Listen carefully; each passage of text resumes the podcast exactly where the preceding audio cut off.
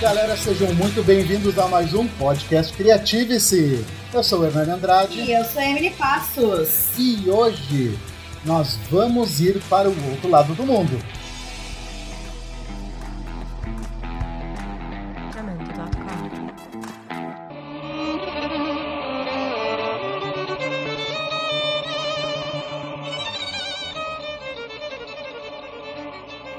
Nós vamos adentrar nos misteriosos caminhos de Israel.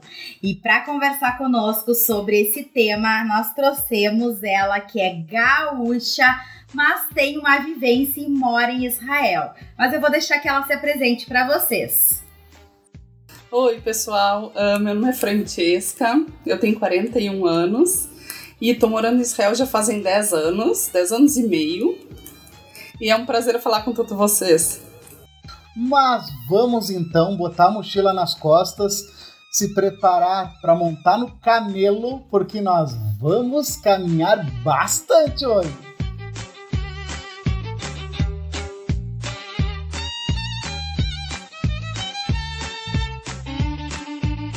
Mas então eu quero saber como é que uma gaúcha foi parar em Israel. Tu já tinha parentes aí? Ou tu tem alguma descendência? Conta pra nós. Uh, sim, Emily, eu sou judia, né? De bisavós, de toda a família. Então, assim, é, isso já me, me trouxe sempre uma proximidade com o país, com Israel. Uh, antes de mim, eu tive, tive, alguns primos que vieram morar em Israel também. Uh, em 2005, eu fiz uma viagem a passeio e me apaixonei pelo país. Fiquei encantada com as praias, com, com o deserto, com tudo. E resolvi fazer, me planejar para vir para Israel. Então, assim, isso foi em 2005. Depois voltei em 2008 para fazer mais uma, um passeio e em 2010 eu me mudei para cá. Mas sim, isso veio todo dos meu, meus antepassados, né? Das da minhas raízes judaicas. Mas sabe que quando nós pensamos em gravar esse podcast, em te convidar, nós pensamos justamente sobre o que que nós sabíamos sobre Israel. E o podcast Criativo, ele sempre tenta lançar uma ideia criativa, um pensamento criativo sobre todos os assuntos. E nós chegamos à conclusão, Fra, que, cara, a gente não sabe nada sobre eu Israel. Eu fui pesquisar no, no Google se Israel ficava na África ou na Ásia, porque ele meio que fica próximo ali da divisão, né? Exato, tipo, ele fica no Oriente Médio, como se chama, né? Então, uh, realmente, as pessoas não têm muito conhecimento de Israel, não, não sabem muito, sabem só o que passa na televisão, que normalmente quando vai para a televisão são só as coisas ruins. E realmente o pessoal não tem. Eu, Francesca, que vinha dessa descendência toda, tinha já contato e conhecimento com, né, do país. Quando cheguei aqui me surpreendi porque não era nada do que eu pensava, era totalmente diferente. Então, deixa eu pegar esse teu gancho do totalmente diferente e vamos fazer o, o, o nosso público, nossos ouvintes, viajar junto conosco. Eu quero que tu pense, tá? Antes de, antes de tu contar a história de por que tu foi para aí, uhum. eu quero que tu nos coloque assim, ó. Tu entrou no avião, seguiu o voo, quantas horas foram parou aí, abriu a portinhola do avião e o que que tu enxergou? Então, isso é, foi bem curioso, assim, a primeira vez que eu vim para cá, porque realmente era minha primeira viagem internacional. Nunca tinha saído do país. Tinha ido pro Uruguai quando tinha seis anos de idade, o que não conta em nada. E então, assim, era uma experiência totalmente diferente. Do início ao fim, fui tirar meu passaporte, sabe? Tudo, do, tudo novo. Aí vem o voo, a despedida da família, indo para outro lado do mundo, um país que eu não sabia língua. Na época eu praticamente não falava inglês, só falava português. Hebraico também não sabia, que é a língua oficial do país. Eu estava vindo numa excursão, mas de qualquer forma era uma tudo uma novidade para mim. E um voo que não tinha fim. Era Porto Alegre, São Paulo, São Paulo, Frankfurt, Frankfurt, Tel Aviv. Eram horas e horas de voo eu acho que num total 22 horas de voo, Nossa. fora as conexões, né? Que isso, 4, 5 horas cada uma, eu nem me lembro, mas faz muito tempo. Então, ah, foi uma loucura em Frankfurt também, sem saber a língua, sem experiência nenhuma, porque até então eu estava sozinha. Fui me encontrar com o pessoal, me encontrando com, com o pessoal aos poucos, porque só três pessoas saíram de Porto Alegre e não saíram todas juntas. Eram pessoas do Brasil inteiro. Então foi, foi uma loucura, foi muito interessante, foi uma, uma experiência longa. Eu fiquei super ansiosa e cheguei em Israel. Cheguei em Israel e já no aeroporto eu me surpreendi, porque, de novo, é um país tão pequenininho no mapa, se tu olha assim, tu nem enxerga direito. E eu cheguei e dei de cara com um aeroporto de primeiro mundo, uma loucura, assim, gigante, lindo e maravilhoso. E, e toda aquela ansiedade de entrar num país que se me barrassem, sabe? Toda aquela história de, de novo, nunca tinha viajado para fora do país, então eu estava super ansiosa com isso. Uma imigração, uma eu passei pela Polícia Federal, digamos assim, não sei como é que como é que chama aqui, mas pela segurança. E tive que falar uma língua que eu não sabia, que era o inglês, que eu sabia muito pouco. Mas assim, cheguei. Cheguei, foi lindo, assim, foi super emocionante, porque eu sabia que tinha toda a história da minha família, eu sabia que eu estava indo para um país que, tipo, tinha uma história muito antiga e que eu ia ver muita coisa linda. Então, assim, as minhas expecta- expectativas eram gigantes. E foi, foi muito legal, foi muito legal mesmo. Deixa eu fazer uma primeira pergunta. Primeira pergunta, assim, sobre o que tu viu. Israel, tem turbante ou não tem turbante? Eu já imagino um monte de gente de turbante. Não tem turbante, Ah, não, não, não. Acabou com a minha. Agora não acabou tem com a minha imaginação. coberta, quer dizer, até tem.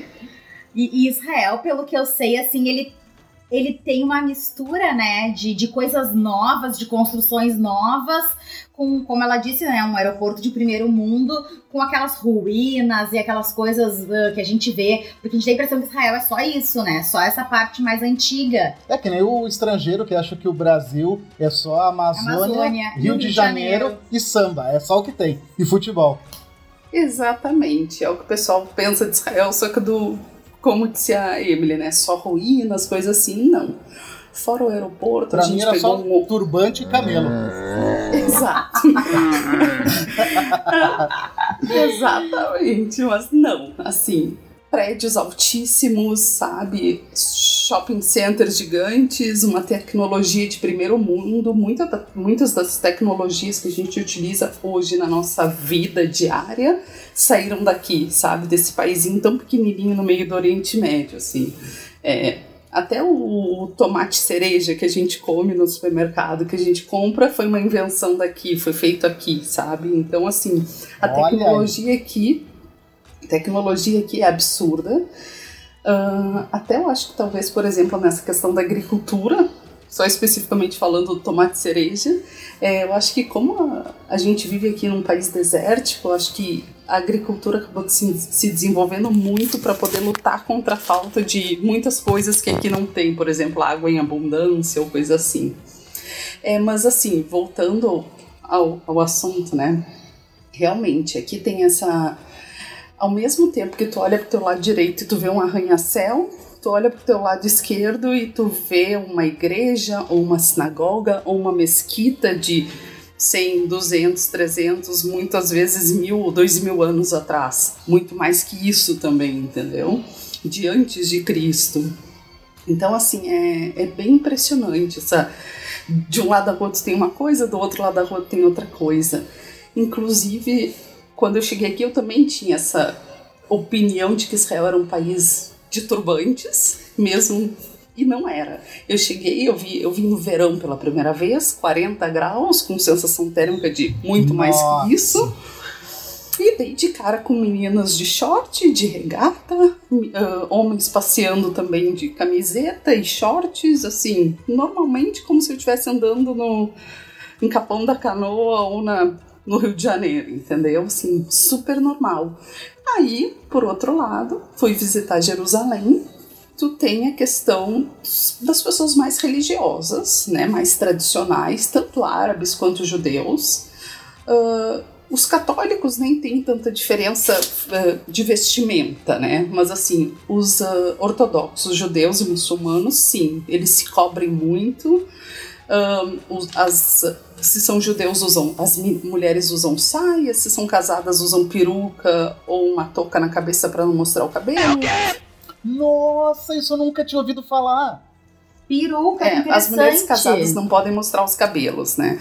Então, elas usam ou algum tipo de de toca, assim, um chapéuzinho, alguma coisa mais moderninha, ou elas podem usar peruca uh, no sol de 40 graus também. E elas também não podem mostrar o corpo, então se vestem com manga comprida, saia comprida. Os homens também têm vestimentas específicas, a maioria das vezes é terno preto, camisa branca, chapéu ou uh, em cima da kippah, que é aquele chapéuzinho como o Papa tem, Uh, os judeus uh, ortodoxos também usam.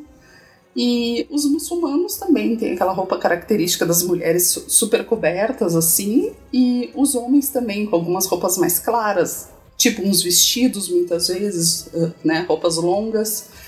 Então também tem isso aqui no país, né, para mais uma vez mostrar a diversidade cultural que a gente vive todos os dias aqui.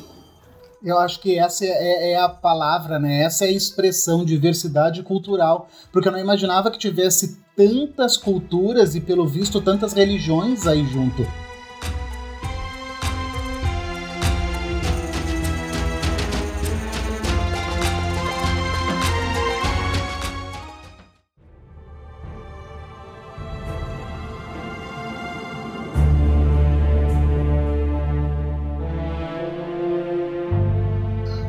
Que era essa galera da excursão? Eram pessoas de todo o Brasil? Eram pessoas de outros países? Me conta como é que foi conhecer essa galera.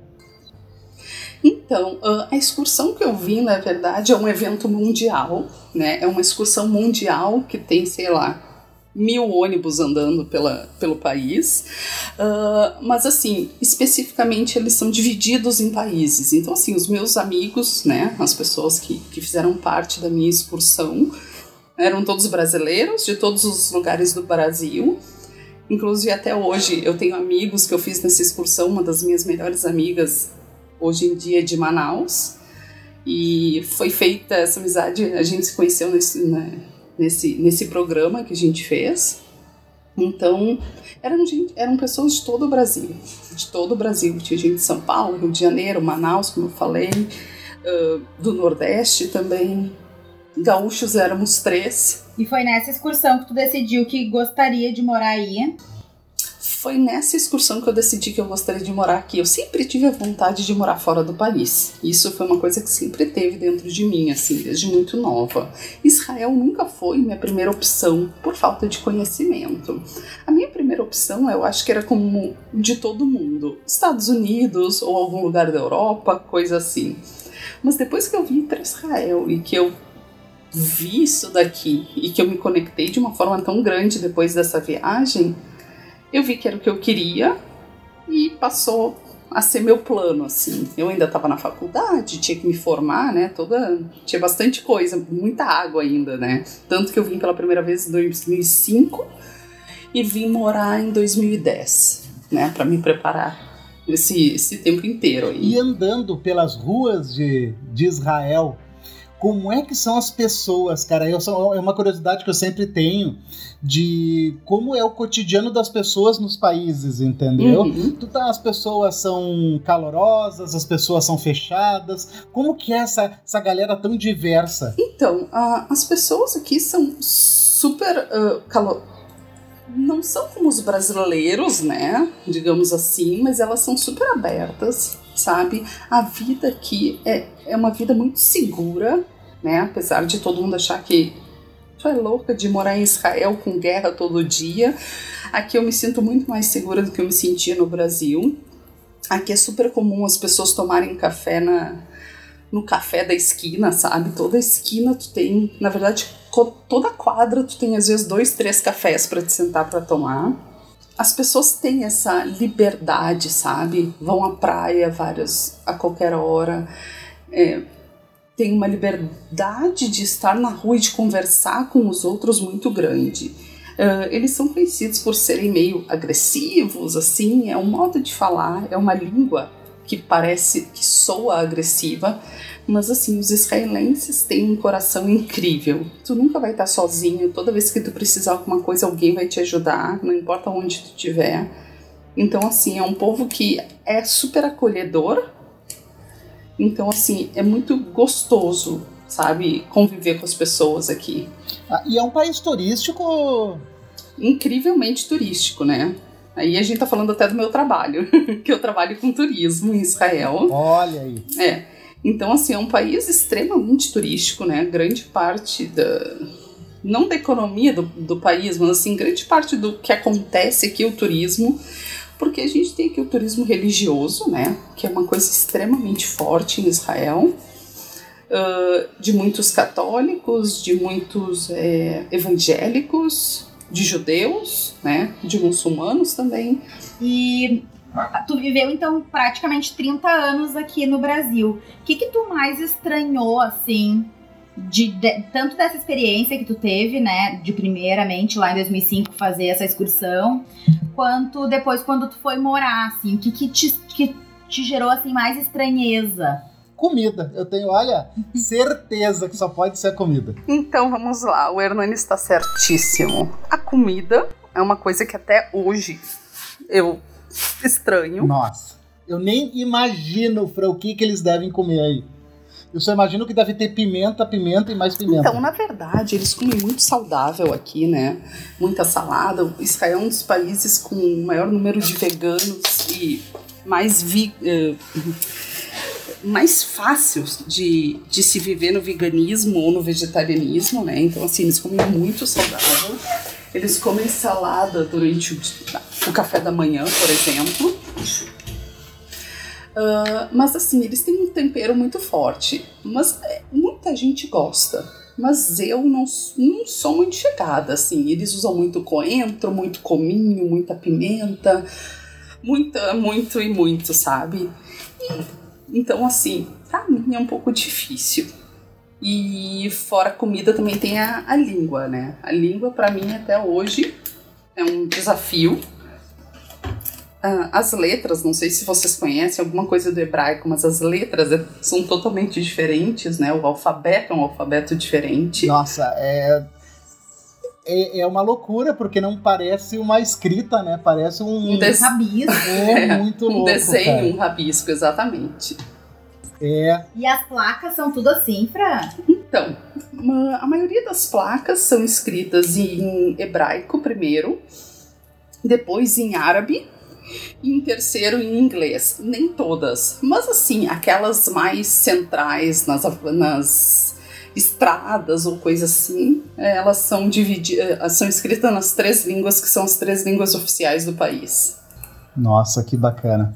Então, se tu souber inglês, tu te vira. Mas é um inglês meio sem vergonha, não, né? Na verdade, não. O inglês dele, deles aqui é muito bom, muito bom. Assim, eu acho que a maioria da população fala inglês, nem todos no mesmo nível, né? Mas a maioria da população fala inglês, quer dizer, tu vai se, tu pode falar com qualquer pessoa na rua, dos mais idosos até os mais jovens. E, e, eles vão saber te responder alguma coisa, nem sempre com uma fluência muito grande, às vezes com um sotaque muito forte, mas todos eles quase falam inglês aqui. E isso é um incentivo do governo, que a população aprenda essas três línguas. Na verdade, é, é uma língua que o país tem interesse, né? Porque, assim, a tecnologia, como eu falei, é muito forte aqui em Israel, né? Então, assim, inglês é uma língua que é necessária. É necessária no mundo inteiro. Essa é a verdade, né? Infelizmente, no Brasil a gente não tem essa cultura do inglês desde pequenininho, apesar de ter na escola, a gente acaba não aprendendo muito bem porque a gente não sabe da importância que isso tem. E aqui eles realmente incentivam que tu aprenda inglês para, né, que faz parte da, do cotidiano e faz parte do teu futuro profissional.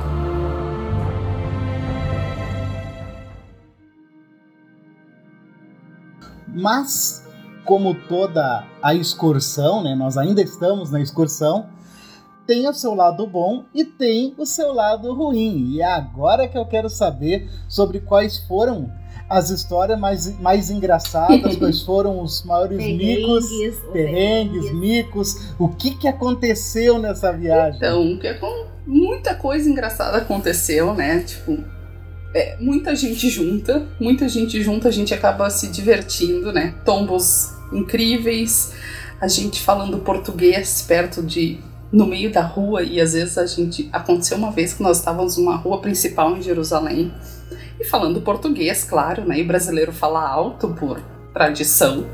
Nós falando alto, não sei o que, e a gente foi rir de uma pessoa na rua. Eu não me lembro porque se era da roupa ou de alguma coisa. Nós rimos muito dessa pessoa e essa pessoa veio falar com a gente, porque se era uma pessoa, era um brasileiro. Então ele estava entendendo de tudo que a gente estava falando. Meu Deus. Exatamente. que gafe. Mas é muito comum, porque é um país de imigrantes. Então, assim, fora os turistas, tem gente do mundo inteiro morando aqui. É um país feito de, de imigração. Então, tu encontra brasileiro em qualquer esquina. E tu acha que eu aprendi? Não. Eu e meus amigos fica, fizemos isso a viagem inteira. E tu acha que eu aprendi depois de 10 anos? Não, eu continuo fazendo isso. Entendeu? Eu continuo dando fora. E outra coisa, fora isso, os israelenses aprendem português e espanhol no, na televisão por causa das novelas. Então tem uns que não sabem, tipo assim, eles não são brasileiros, mas eles continuam entendendo português e espanhol e eu continuo dando fora. Eu e todos os meus amigos e todo mundo que mora aqui. Nossa. Então é um país, é, é, um país que tu não pode falar de ninguém em língua nenhuma, porque sempre alguém vai entender, porque tem gente do mundo inteiro. Se tu falar russo aqui, alguém vai te entender. Se tu falar espanhol, alguém vai te entender. Então não tem como fugir. O negócio é ficar quietinho e parar de falar mal dos outros. É, é uma questão de, de bom senso, uma questão Exatamente. de preservação. Exatamente. Mas eu quero te perguntar especificamente ah. a história do camelo. Eita, a história do camelo. Depois dessa excursão que eu fiz para Israel, a gente abriu a passagem, digamos assim, em alguns amigos e fomos para o Egito, né? Meu Deus, foi uma experiência incrível. Incrível em todos os sentidos, assim. É, é, eu passei a fronteira a pé, né? Tu tem tem várias formas de tu viajar. Eu tinha, sei lá, vinte e poucos anos, né? Vim com dinheiro contado. Então, assim, foi meio mochilão. Então, a gente atravessou todo o país, é, todo Israel, foi pro sul de Israel, que é onde é, uma das, onde é a fronteira com o Egito, né? A não ser que tu vá por, por avião, mas nós não fomos. Então a gente atravessou de ônibus, né, até lá embaixo, e fizemos a travessia da fronteira Israel-Egito a pé, caminhando naquele calor desértico de sensação térmica de 50 graus. Já começa aí nossa experiência incrível. Depois disso a gente pega um ônibus, né, para ir pro Cairo, depois da fronteira para pro Cairo. Gente, vocês não têm noção do que era esse ônibus. Tinha papagaio, periquito, saco de feijão, tudo que vocês. Tudo até que uma vocês podem. no banco de trás. Mais ou menos isso. Tudo que vocês podem imaginar tinha dentro desse ônibus. E não é brincadeira. Se eu exagerar aqui, não é um exagero, é a realidade. Tudo que vocês podem imaginar tinha uma mudança inteira dentro do ônibus. Meu lugarzinho era lá atrás. E eu tive que literalmente pular por um saco que tinha roupa, tinha comida. O saco era quase da minha altura. Eu tive que escalar o saco, pular para sentar no meu lugar. Então foi assim, aquela experiência incrível no calor, no meio do deserto, sem saber falar a língua deles e lá eles não falam inglês. Eles falam muito pouco sendo judeu num país árabe, o que né, deixa a gente mais tenso ainda, apesar da, de ter acordo de paz entre Egito e Israel, não deixa de ser uma tensão. Uh, chegando no Cairo, a gente desce do ônibus, né, com todo aquele monte de gente descendo uns macaco, periquito, passarinho, tudo que eles tinham lá. Pois é, a impressão que eu tenho disso é tipo o México, né? Que vai todo mundo naqueles ônibus, a galinha. É, é toda a é, família. Depois vocês escada. podem entrar no meu Facebook, entrar lá no, no álbum do Egito e vocês vão ver tudo que eu tô falando. É uma história completa, assim. E, Mas caso as pessoas quiserem ver essas fotos, elas podem? Pelo Facebook, é, pelo Facebook é mais fácil, que eu acho que daí as fotos não são privadas. Então como que elas te encontram lá? Fran Lertman, L-F-R-A-N L-E-C-H-T-M-A-N-N. Eu acho. que, é esse, que é assim que eu tô no. Eu acho que é assim que eu tô no. Como eu tenho dois sobrenomes, eu não lembro qual que eu coloquei. Mas se não for, vocês podem me procurar lá e fazer uma errata aqui Muito no, bem. na nossa gravação. E então, assim, eu cheguei em.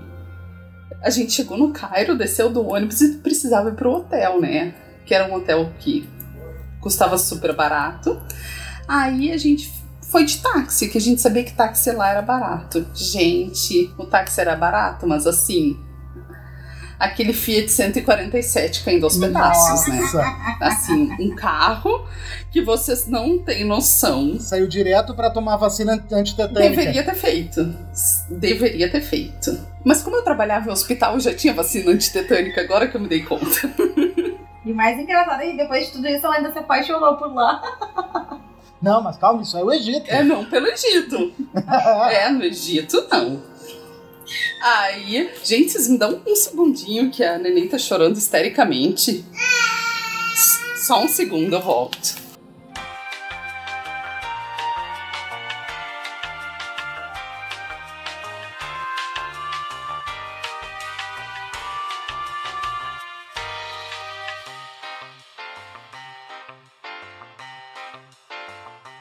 Voltando.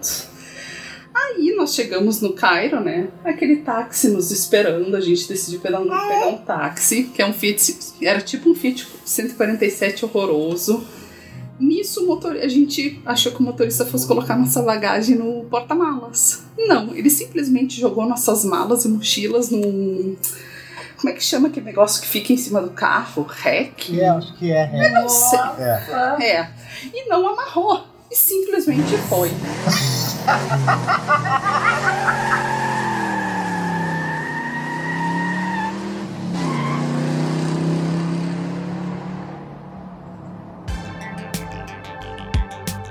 Então, aí minhas coisas estavam lá em cima do. As minhas e dos meus amigos, né? Em cima daquele táxi, rolando para um lado e para o outro. Cada curva que tinha, eu escutava aquelas malas escorregando para um lado, escorregando para o outro. Nossa. É, nos levaram pro. O cara nos levou pro, pro hotel. Gente, hotel. Aquilo era um pulgueiro, era qualquer coisa que vocês querem chamar, porque aquilo não era hotel. Mas a culpa é nossa. A gente estava fazendo um, né, uma excursão com poucos recursos. E daí a gente foi para aquele hotel horroroso. Nisso, bom, né? Fora essa parte da, da logística, começamos a passear. Caminhando aqui era eu, mais uma menina e um menino. Nós tínhamos primeiro reservado ah, dois quartos, um pro, pro cara e, dois, e um outro para mim e para ela. Mas a gente, chegando no país, a gente ficou com tanto medo daquele, sabe, daquela daquela loucura que é o Egito, assim, que a gente resolveu pedir para ele dormir com a gente no quarto. A gente conhecia ele há 20 dias, já era Lá tinha turbante. Lá tinha muito mais gente coberta, sim. Ah, e a gente já sabia disso. A gente já tinha orientação de andar coberta, apesar dos 40 e poucos graus, a gente tinha que andar de calça, ah, manga curta, não regata, sem mostrar barriga, né? Sem nada disso. Ah, então eu já estava preparada para isso. Então, é, mesmo assim, é- é- era meio desconfortável, essa é a verdade. Assim, eu não me senti como me, me senti em Israel, sabe? Israel, com toda essa liberdade que, que se tem, assim, lá eu me senti com um certo receio. E daí ele foi dormir com a gente no, no quarto do hotel, tudo, exatamente por uma questão de segurança, que a gente não queria dormir só as duas gurias no, no quarto, né? Nossa. E a gente Bah. foi. É, é. O Egito é um país muito pobre, assim, óbvio que tu tem hotéis cinco estrelas lá, né? Como qualquer país do mundo, tu consegue fazer um turismo de, de, de alto padrão. Mas que, né, não era o nosso caso. Então a gente realmente foi para um hotel simples uh, e tudo. Mas o resto é são coisas que acontecem com todo mundo. Por exemplo, a gente saiu para passear e todo lugar que a gente pedia informação ou qualquer coisa, com aquele inglês macarrônico deles, assim, uh, as pessoas nos pediam dinheiro. Porque, é, de novo, é um país muito, muito pobre, assim. Então, eles veem, eu acho que no turismo, uma forma de. Eles têm uma forma de sustento disso, então eles realmente pediam dinheiro. Se pedia para alguém tirar uma foto tua, eles tiravam e esticavam a mão, assim. É, isso. Nossa Pois é, isso também nos deixava inseguro, porque a gente sabe que o país, uh, que pessoas que acabam, né, tem, estão necessitadas, uh, pedindo dinheiro dessa forma, pode acontecer alguma coisa. Uh, aí a gente foi, né, vamos conhecer as eh, pirâmides. Fomos conhecer as pirâmides a gente achando que ia viajar no deserto por horas e horas e horas e horas e chegar nas pirâmides. Não, as pirâmides eram do outro lado da rua, literalmente. Gigantes, sim.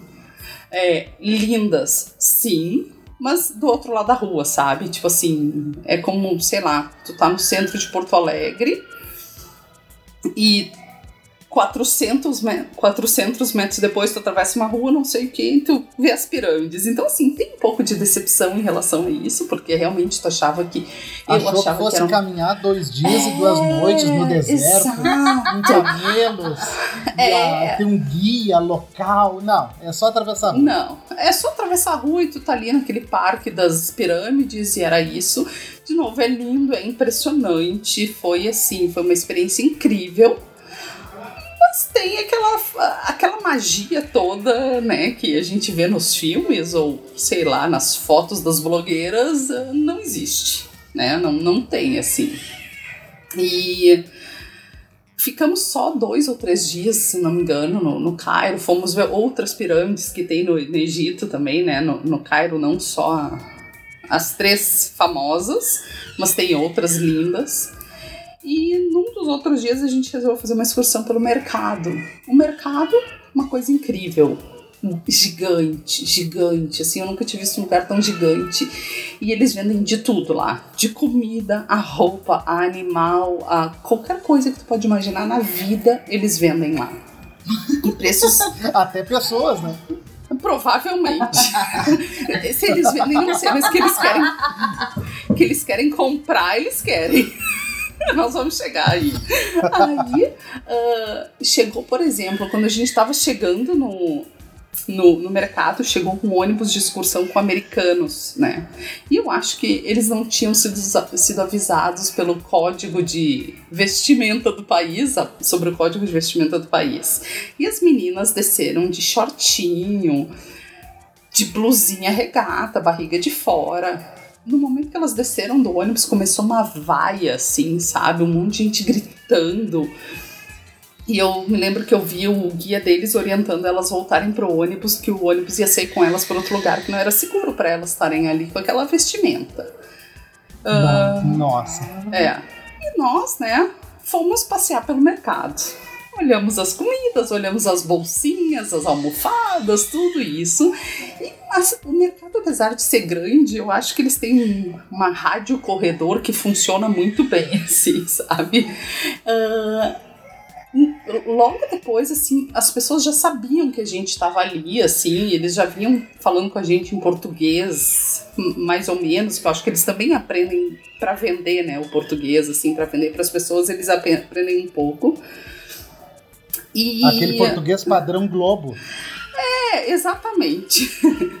e daí eles é. De repente a gente entra numa loja, que eu nem me lembro de que, que era, né? Faz muito tempo. E o cara, o dono da loja, olha para mim, olha pra, pra guria e olha pro cara que tá com a gente, olha e diz para ele assim: quanto tu quer por elas? Ele disse: o quê?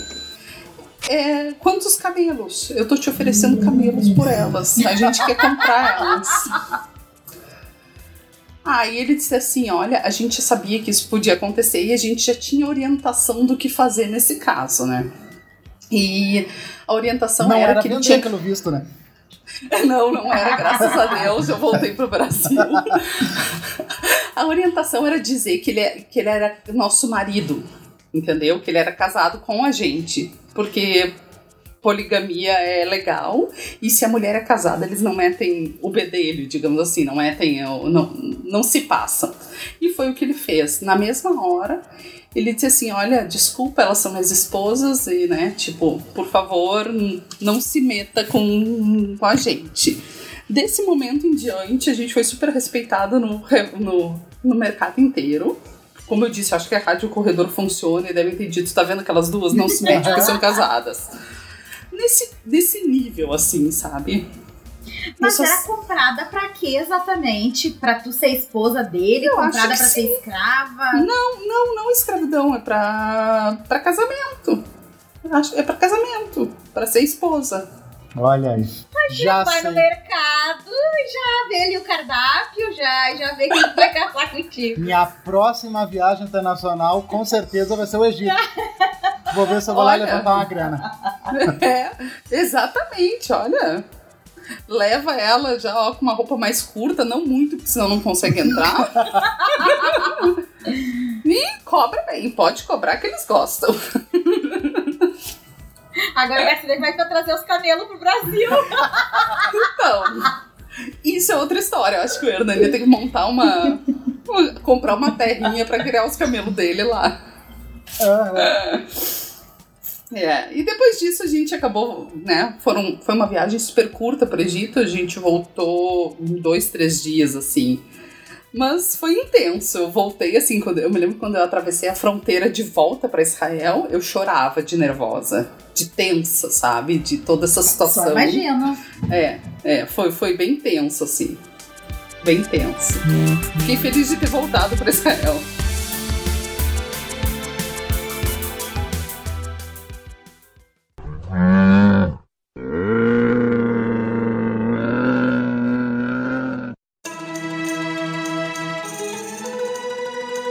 Mas aí voltou, voltou para o Brasil, cheia de histórias, com muita cultura, com muita saudade. E aí me conta, agora sim, como que bateu aquela vontade? Olhou para a família, olhou para o Brasil, olhou em volta e pensou: eu quero morar em Israel. Como que aconteceu essa virada de chave? Então, é, como eu falei antes, era um desejo que eu sempre tive de morar fora do país, né? Depois de, de 2005, dessa primeira excursão, eu vim novamente em 2008 para conhecer. Uh, para conhecer não, para passear mais um pouco. Fiquei mais um mês aqui. E Israel dá oportunidade para descendentes de judeus fazerem imigração. Eles dão ajuda, eles incentivam. Então, assim, eles dão ajuda de custo nos primeiros seis meses, eles dão é, ah, que legal. É, curso para aprender a falar a língua de. Na época eles davam um, um, semestre, hoje, se não me engano, eles dão um ano de curso. Então, assim, tem incentivos para te migrar para Israel. E eu estava apaixonada pelo país e era a oportunidade que eu, né, com esse incentivo todo, era a oportunidade que eu tinha de vir, de realizar meu sonho de morar fora, num país que eu simplesmente amei, fiquei enlouquecida desde a primeira vez que eu vim. E decidi voltar, decidi. Uh, eu vim em 2008 de novo, né? Como eu falei. E realmente, 2008 foi minha decisão final. Eu sabia que eu queria morar aqui. Uh, eu só tinha que acabar meu, meu, meu curso, né, minha faculdade, e pronto, e encarar a mudança de país, né. E foi, foi assim, literalmente foi quase entre aspas de uma hora para outra.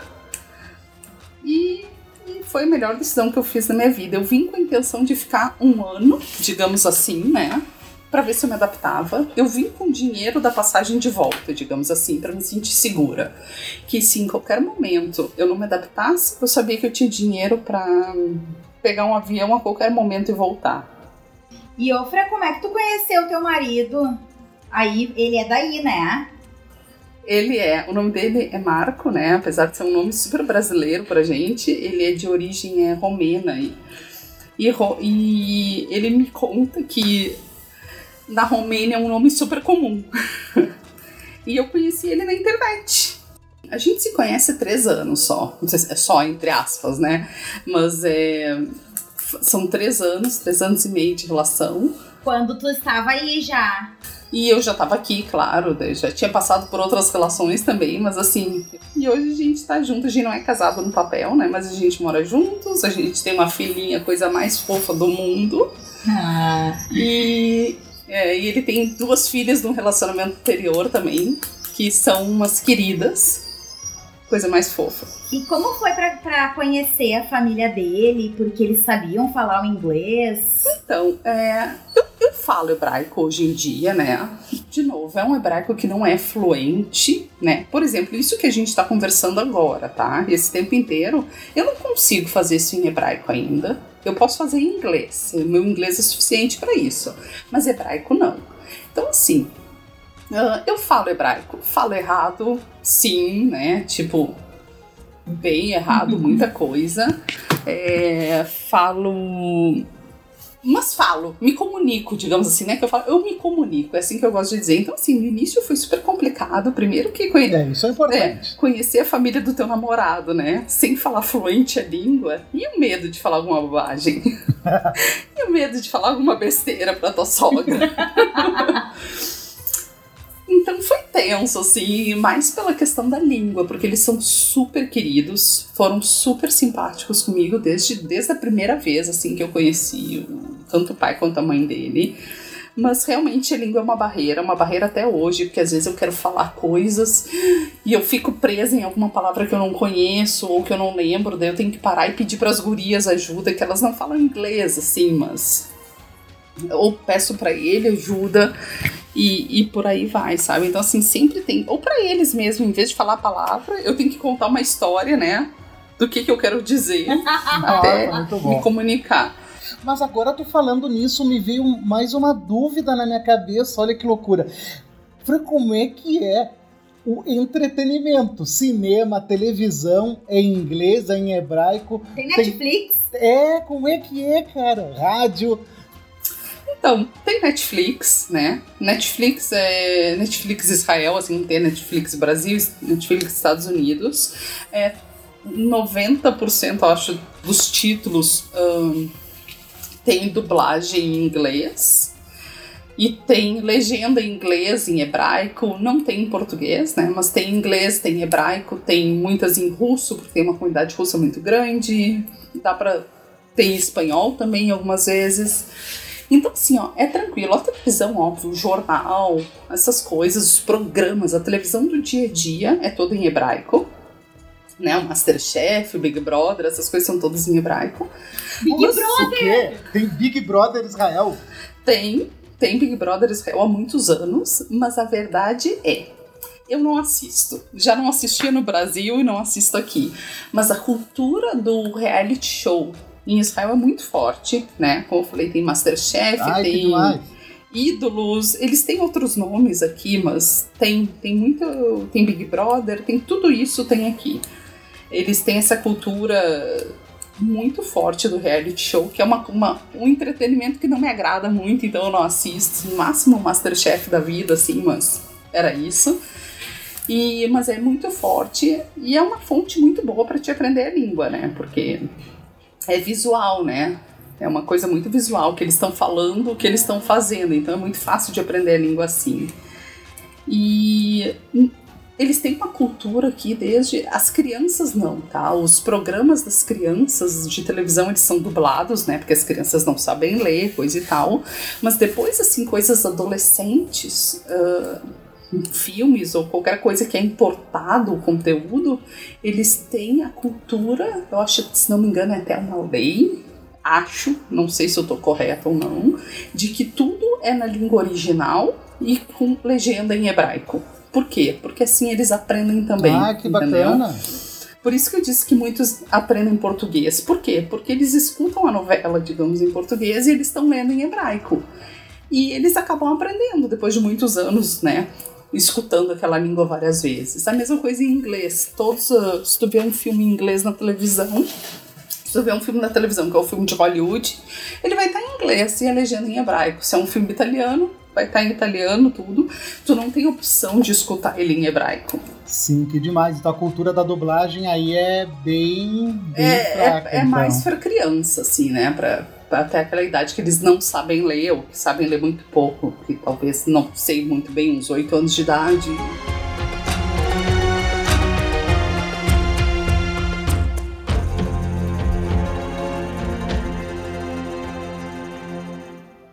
Pegando esse gancho, deixa eu te perguntar uma coisa. Em relação à economia, uh, como que é em relação ao Brasil? O Israel ele é um país de primeiro mundo, de em desenvolvimento, em, aonde ele está? Qual que é a moeda, né? Qual que é o, o como é o custo de vida aí, né? Tem, existe salário mínimo? Isso. Então, assim, ó, a moeda aqui é o shekel, né?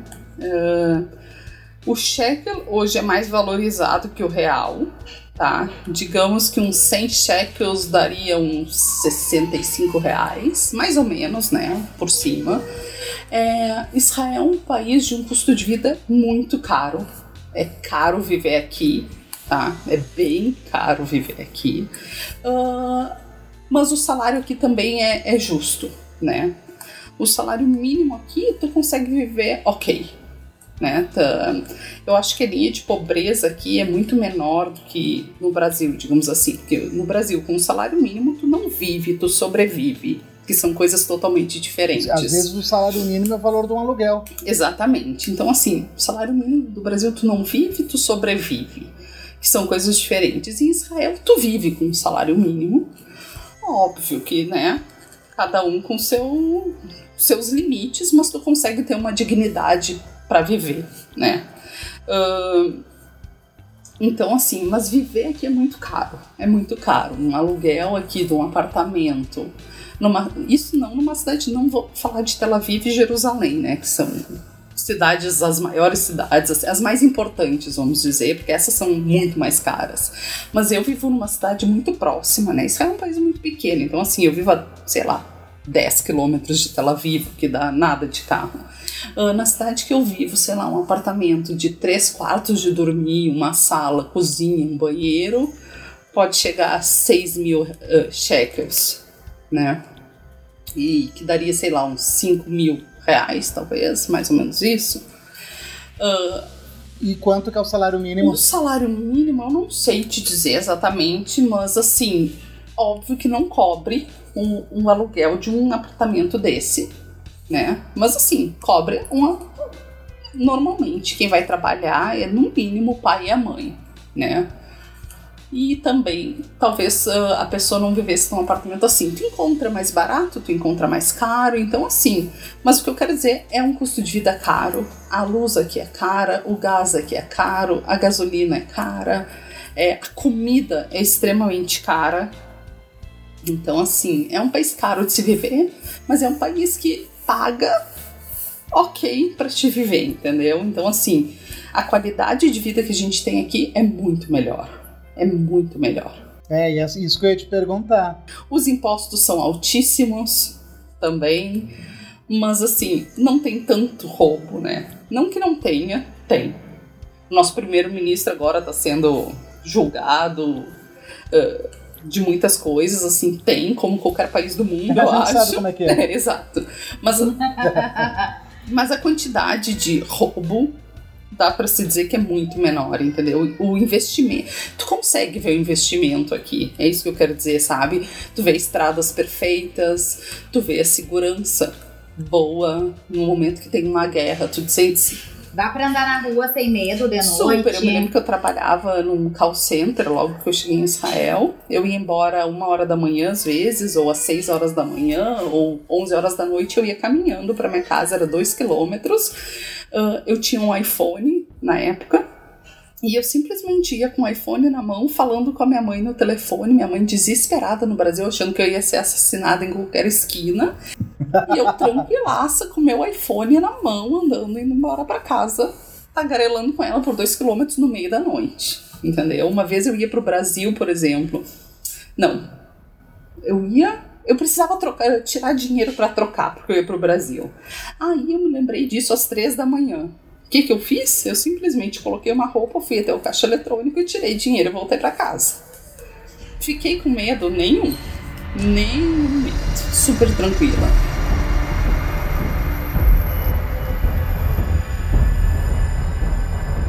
Então, falando em medo, falando em medo, Fra, quero entrar aqui num assunto delicado que provavelmente os ouvintes devem estar se perguntando também.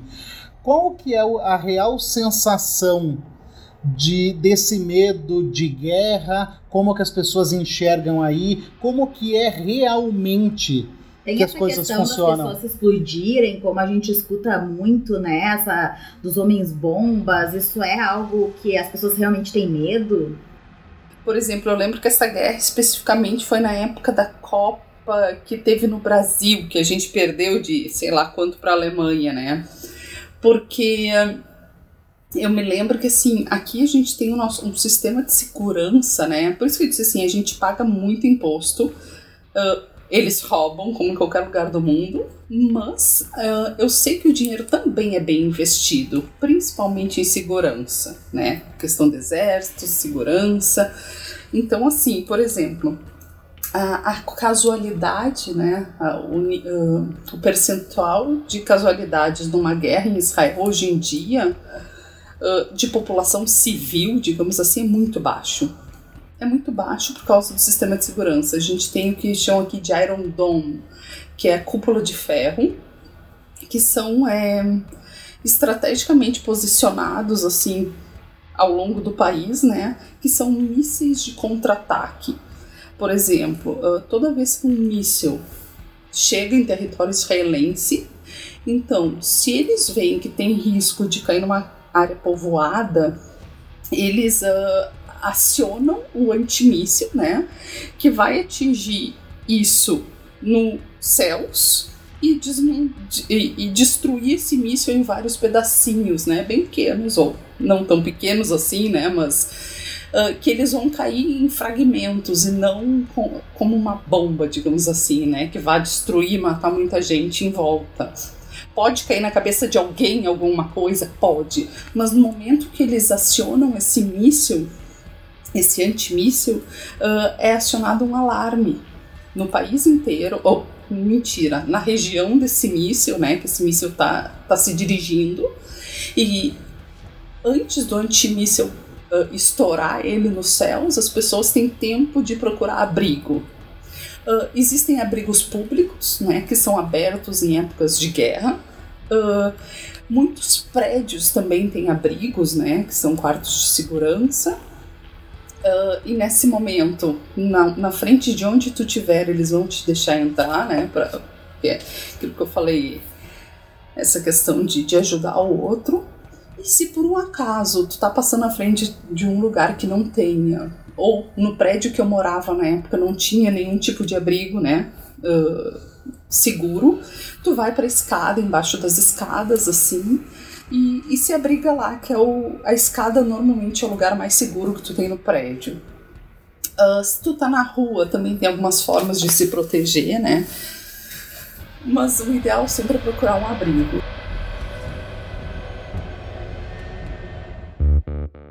Eu acordava de madrugada todas as noites. A gente, quando é época de guerra, tu, te, tu costuma te, a, a dormir mais vestido, digamos assim, ou com um pijama menos indiscreto. Uh, porque tu sabe que vai ter reunião de condomínio, como a gente chama. Tu vai encontrar todos os teus vizinhos na escada ou no quarto de segurança. Apartamentos mais modernos têm quarto de segurança dentro do apartamento. Então, assim, é, corre todo mundo pro, pro, pro seu apartamento no quarto específico. Então é tudo bem, é tranquilo, é um quarto super utilizado que as pessoas Sim. podem dormir, né? Não, não tem esse problema. Uh, então, às vezes, o bebê dorme ali e a família entra. Mas se não é um apartamento tão moderno assim, tu, tu vai te encontrar com os teus vizinhos na escada. Então tu tem que dormir mais, né? Menos. Não pode dormir pelado, digamos assim. Porque tu tem, dependendo de onde tu mora, tu tem 15 segundos para te esconder, ou tu tem 90 segundos para te esconder, Nossa. e por aí vai. Ah, Então, assim, é tenso. é, né, falando em situação tensa, como que foi a pandemia e o coronavírus pra vocês? Eu especificamente, né, eu trabalho com turismo, né? Então, assim, eu tô sem trabalhar desde fevereiro, que eu, eu minha, minha bebê nasceu em fevereiro. Então, eu saí de licença maternidade e até hoje não voltei para o trabalho, porque né, o aeroporto está fechado, não tem turismo e tal. Uh, o governo ele está ajudando as pessoas que estão. É perfeito? Não. Mas ele está ajudando as pessoas que estão é, desempregadas ou de férias não remuneradas. Por exemplo, eu estou uh, de férias não remunerada desde que acabou minha licença maternidade, né? Então, assim, minha empresa está fechada e eles liberaram os funcionários sem remuneração. Eles receberam autorização do governo para isso. Mas o governo tá me pagando um salário que é bem menor do que eu recebia né, na, na empresa onde eu trabalhava, mas é o suficiente para eu sobreviver. No meu caso específico, não sei outras pessoas se é suficiente, se não é, aí é outra história. Mas assim, o governo está ajudando um pouco. Mas o governo chegou a tomar todas as precauções, ele chegou a agir para diminuir. Exato, o... o governo agiu muito rápido, né? Lá em março, uh, o governo fez um, Ai, como é que é? Lockdown? É, é lockdown mesmo que a gente chama aqui. Lockdown aqui também. Quarentena. quarentena. É, é. É, um lock, é uma quarentena fortíssima. Fortíssima, quando eu digo assim, ó, absurda. Só tinha aberto realmente é, coisas de emergência, como supermercado, farmácia, hospitais, médicos, essas pessoas trabalhavam. Fora isso, tu não podia sair 100 metros da tua casa não podia. Tu tinha que ficar trancado na tua casa. Tu só saía uma pessoa para ir fazer as compras, digamos assim, ou claro, tu podia sair no médico, essas coisas básicas, sim, mas não, tu não podia sair para nada. A gente ficou assim uns, sei lá, dois meses. A verdade é que eu não tenho muita noção de tempo, porque como eu tava com um bebê recém-nascido, o tempo funciona diferente, né? É. Mas assim, eu me lembro que uh, minha mãe, por exemplo, eu estava aqui em Israel, minha mãe e minha irmã, e eles iam fechar o aeroporto. E elas tiveram. A minha mãe estava planejada para ficar três meses aqui, minha irmã um mês, e elas tiveram que voltar antes para não ficarem trancadas em Israel, né? Longe de tudo. Então, assim, uh, depois disso, a gente realmente a gente não podia sair de casa para nada. Eram 100 metros a distância máxima. Uh, ficamos assim muito tempo reduziram os casos absurdamente, assim, a curva, né, como eles chamam, reduziu a ponto da gente ter oito casos, se não me falha a memória, por, por dia, considerando que Israel tem menos de 10 milhões de habitantes, né, não vamos comparar com o Brasil. Então, assim, eram oito casos novos por dia, o que não é nada, e o governo liberou, começou a liberar o pessoal. Um, Hoje em dia, eu acredito que eles assumam que foi precoce, né?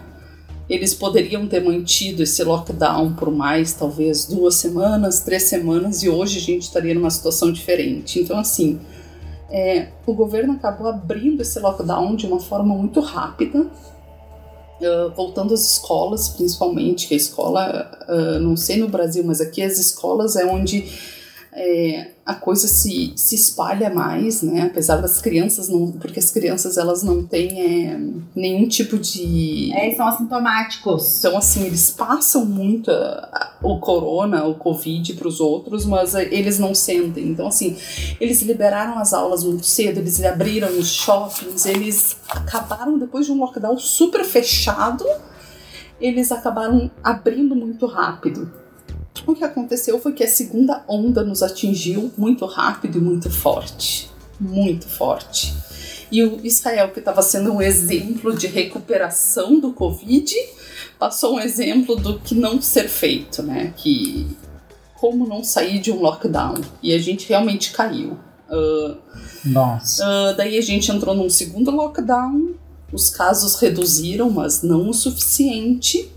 E Uh, a vacina chegou, né? Uh, óbvio, gente. Isso daí muitos negócios fecharam, muitos. Com, o comércio, principalmente, foi extremamente atingido, as pequenas lojas, os pequenos comerciantes, né? Foram atingidos, assim, muito forte. O governo tenta ajudar, mas mesmo assim, negócios de pessoas que tinham 50 anos de uma loja aí fechados. É, é complicado. Mas daí, depois dessa tristeza toda, dessa coisa muito difícil que aconteceu, né? O setor do turismo, por exemplo, desde os guias aos hotéis, as pessoas como eu, que faço parte de uma agência, é, todo mundo parado, né? Todo mundo parado, então assim, muitas empresas quebraram também. Uh, agora veio a vacina. Junto com a vacina, a gente entrou num terceiro lockdown, porque de novo os números aumentaram absurdamente.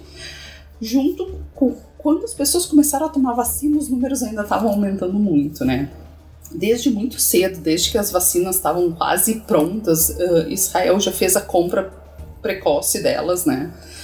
Uh, já trouxe de primeira, assim, se não me engano, 5 milhões de doses, 4 milhões de doses para uma população de 10 milhões, significa muita coisa, né? A gente to tá tomando aqui a vacina da Pfizer e da Moderna, que são uh, duas doses, com diferença de 21 dias de cada uma, né? É, então, assim, óbvio que esses 5 milhões deram só para o começo, mas assim, eles começaram a vacinar as pessoas e entraram no lockdown, e a gente entrou no lockdown tudo ao mesmo tempo para ver se dava um, uma geral. Os números sim melhoraram, começou tudo a vacinação acima de 60 anos e o número de internações e de doentes graves das pessoas acima de 60 anos hoje caiu absurdamente. Uh, tem cidades que eles conseguiram vacinar 100% da população acima de 60 anos, né? Uh, a vacinação não é obrigatória, tu vai se tu quer. Eles estão incentivando ao máximo as pessoas a irem. A gente tem uma coisa chamada passaporte. E todo mundo já tem acesso à, à vacina? Hoje em dia, todo mundo a partir dos 16 anos tem acesso. Primeiro começou a partir dos 65, não, dos 60, depois dos 55, 50, até que chegou nos 40, 35 e depois abriram para todo mundo a partir dos 16 eh, anos, né? Depois que o, a população de maior risco foi vacinada, né? O pessoal da os professores, os pessoais, as pessoas dos, dos hospitais e, e, acima de 60 anos ou pacientes crônicos foram vacinados, daí sim foi liberado para toda a população. Uh, o país está enfrentando, infelizmente, uma resistência muito grande dos, das pessoas acima de 20 anos, entre 20 e 30 anos, por exemplo, de se vacinar.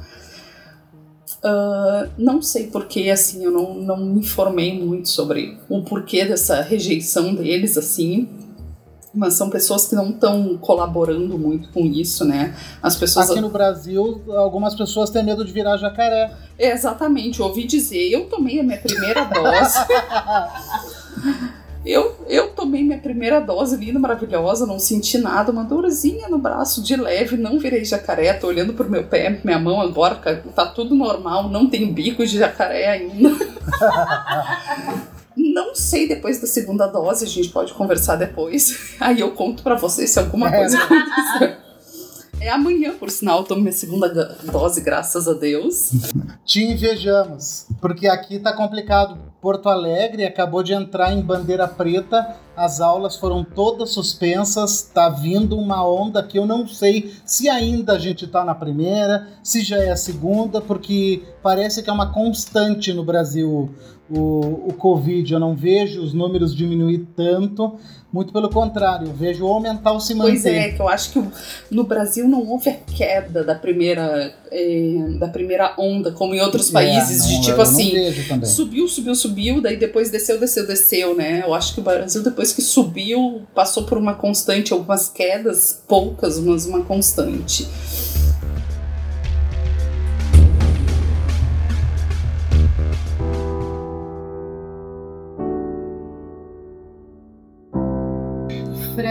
Maravilhoso tudo isso. Tô encantada, já tô com vontade de ir te visitar. Acho que. que... Opa, as portas estão abertas. Acho que Israel realmente é encantador. Eu não tinha noção nenhuma. Eu dei uma pesquisada para poder gravar e eu fiquei assim. Uh, Ai, vendo aquelas construções, que coisa linda, realmente. A praia. a praia. parece ser maravilhosa. Acho que a gente poderia ficar aqui mais uma ou duas horas falando, mas o nosso tempo tá encerrando. Então a gente queria te agradecer a tua participação. E a gente sempre pede pro convidado deixar uma mensagem para as pessoas que estão ouvindo. Pode ser a mensagem que tu quiser, mas uma coisa assim que vai ficar aí na eternidade. Porque hoje nós estamos gravando esse podcast em fevereiro de 2021, mas ele vai ficar gravado gravado e pode ser que as pessoas estejam ouvindo daqui a alguns anos. É, a mensagem acho que é a coisa mais complicada, assim, né? Porque é como tu disse, é uma coisa que talvez daqui a alguns anos alguém escute. É, tem muita coisa para ser falada, mas assim, o que eu acho importante é desmistificar essa questão da do fake news que acontece no mundo inteiro. Eu, eu sei que eu tô puxando um pouco a sardinha pro meu lado aqui, né? Mas é uma coisa que eu sofro muito de ver as notícias sendo espalhadas de forma errada sobre o país que eu vivo. Né? Eu sou brasileira, hoje eu sou israelense legalizada, né? Tenho identidade, digamos, o CPF daqui, e me dói muito ver que no país que eu cresci, que eu vivi 30 anos, que é a maioria da minha vida, as pessoas têm uma visão muito errada sobre Israel, né? Não todos, né? Não vamos generalizar, uh, mas assim é um país de paz. É um país que assim a última coisa que quer nessa vida é guerra, mas que também não aceita sofrer nada, né? Que vai defender os seus cidadãos a todo custo. É, então, assim, que eu queria dizer que assim que tomara que o mundo passe por um momento de crise, mas assim, que a paz reine. Pode ser meio clichê isso, né? Mas que a paz reine entre os povos, assim, que todo mundo consiga viver no seu pedacinho de terra. E sem agressão, sem, sem nada disso, sabe?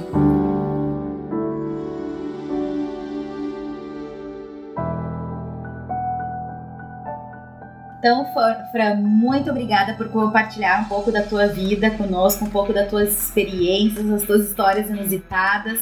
Muito obrigada também a você que ficou aqui conosco, que também, assim como eu e o Hernani, estamos encantados por esse universo de Israel. Um abraço e, e até, até, o próximo. próximo.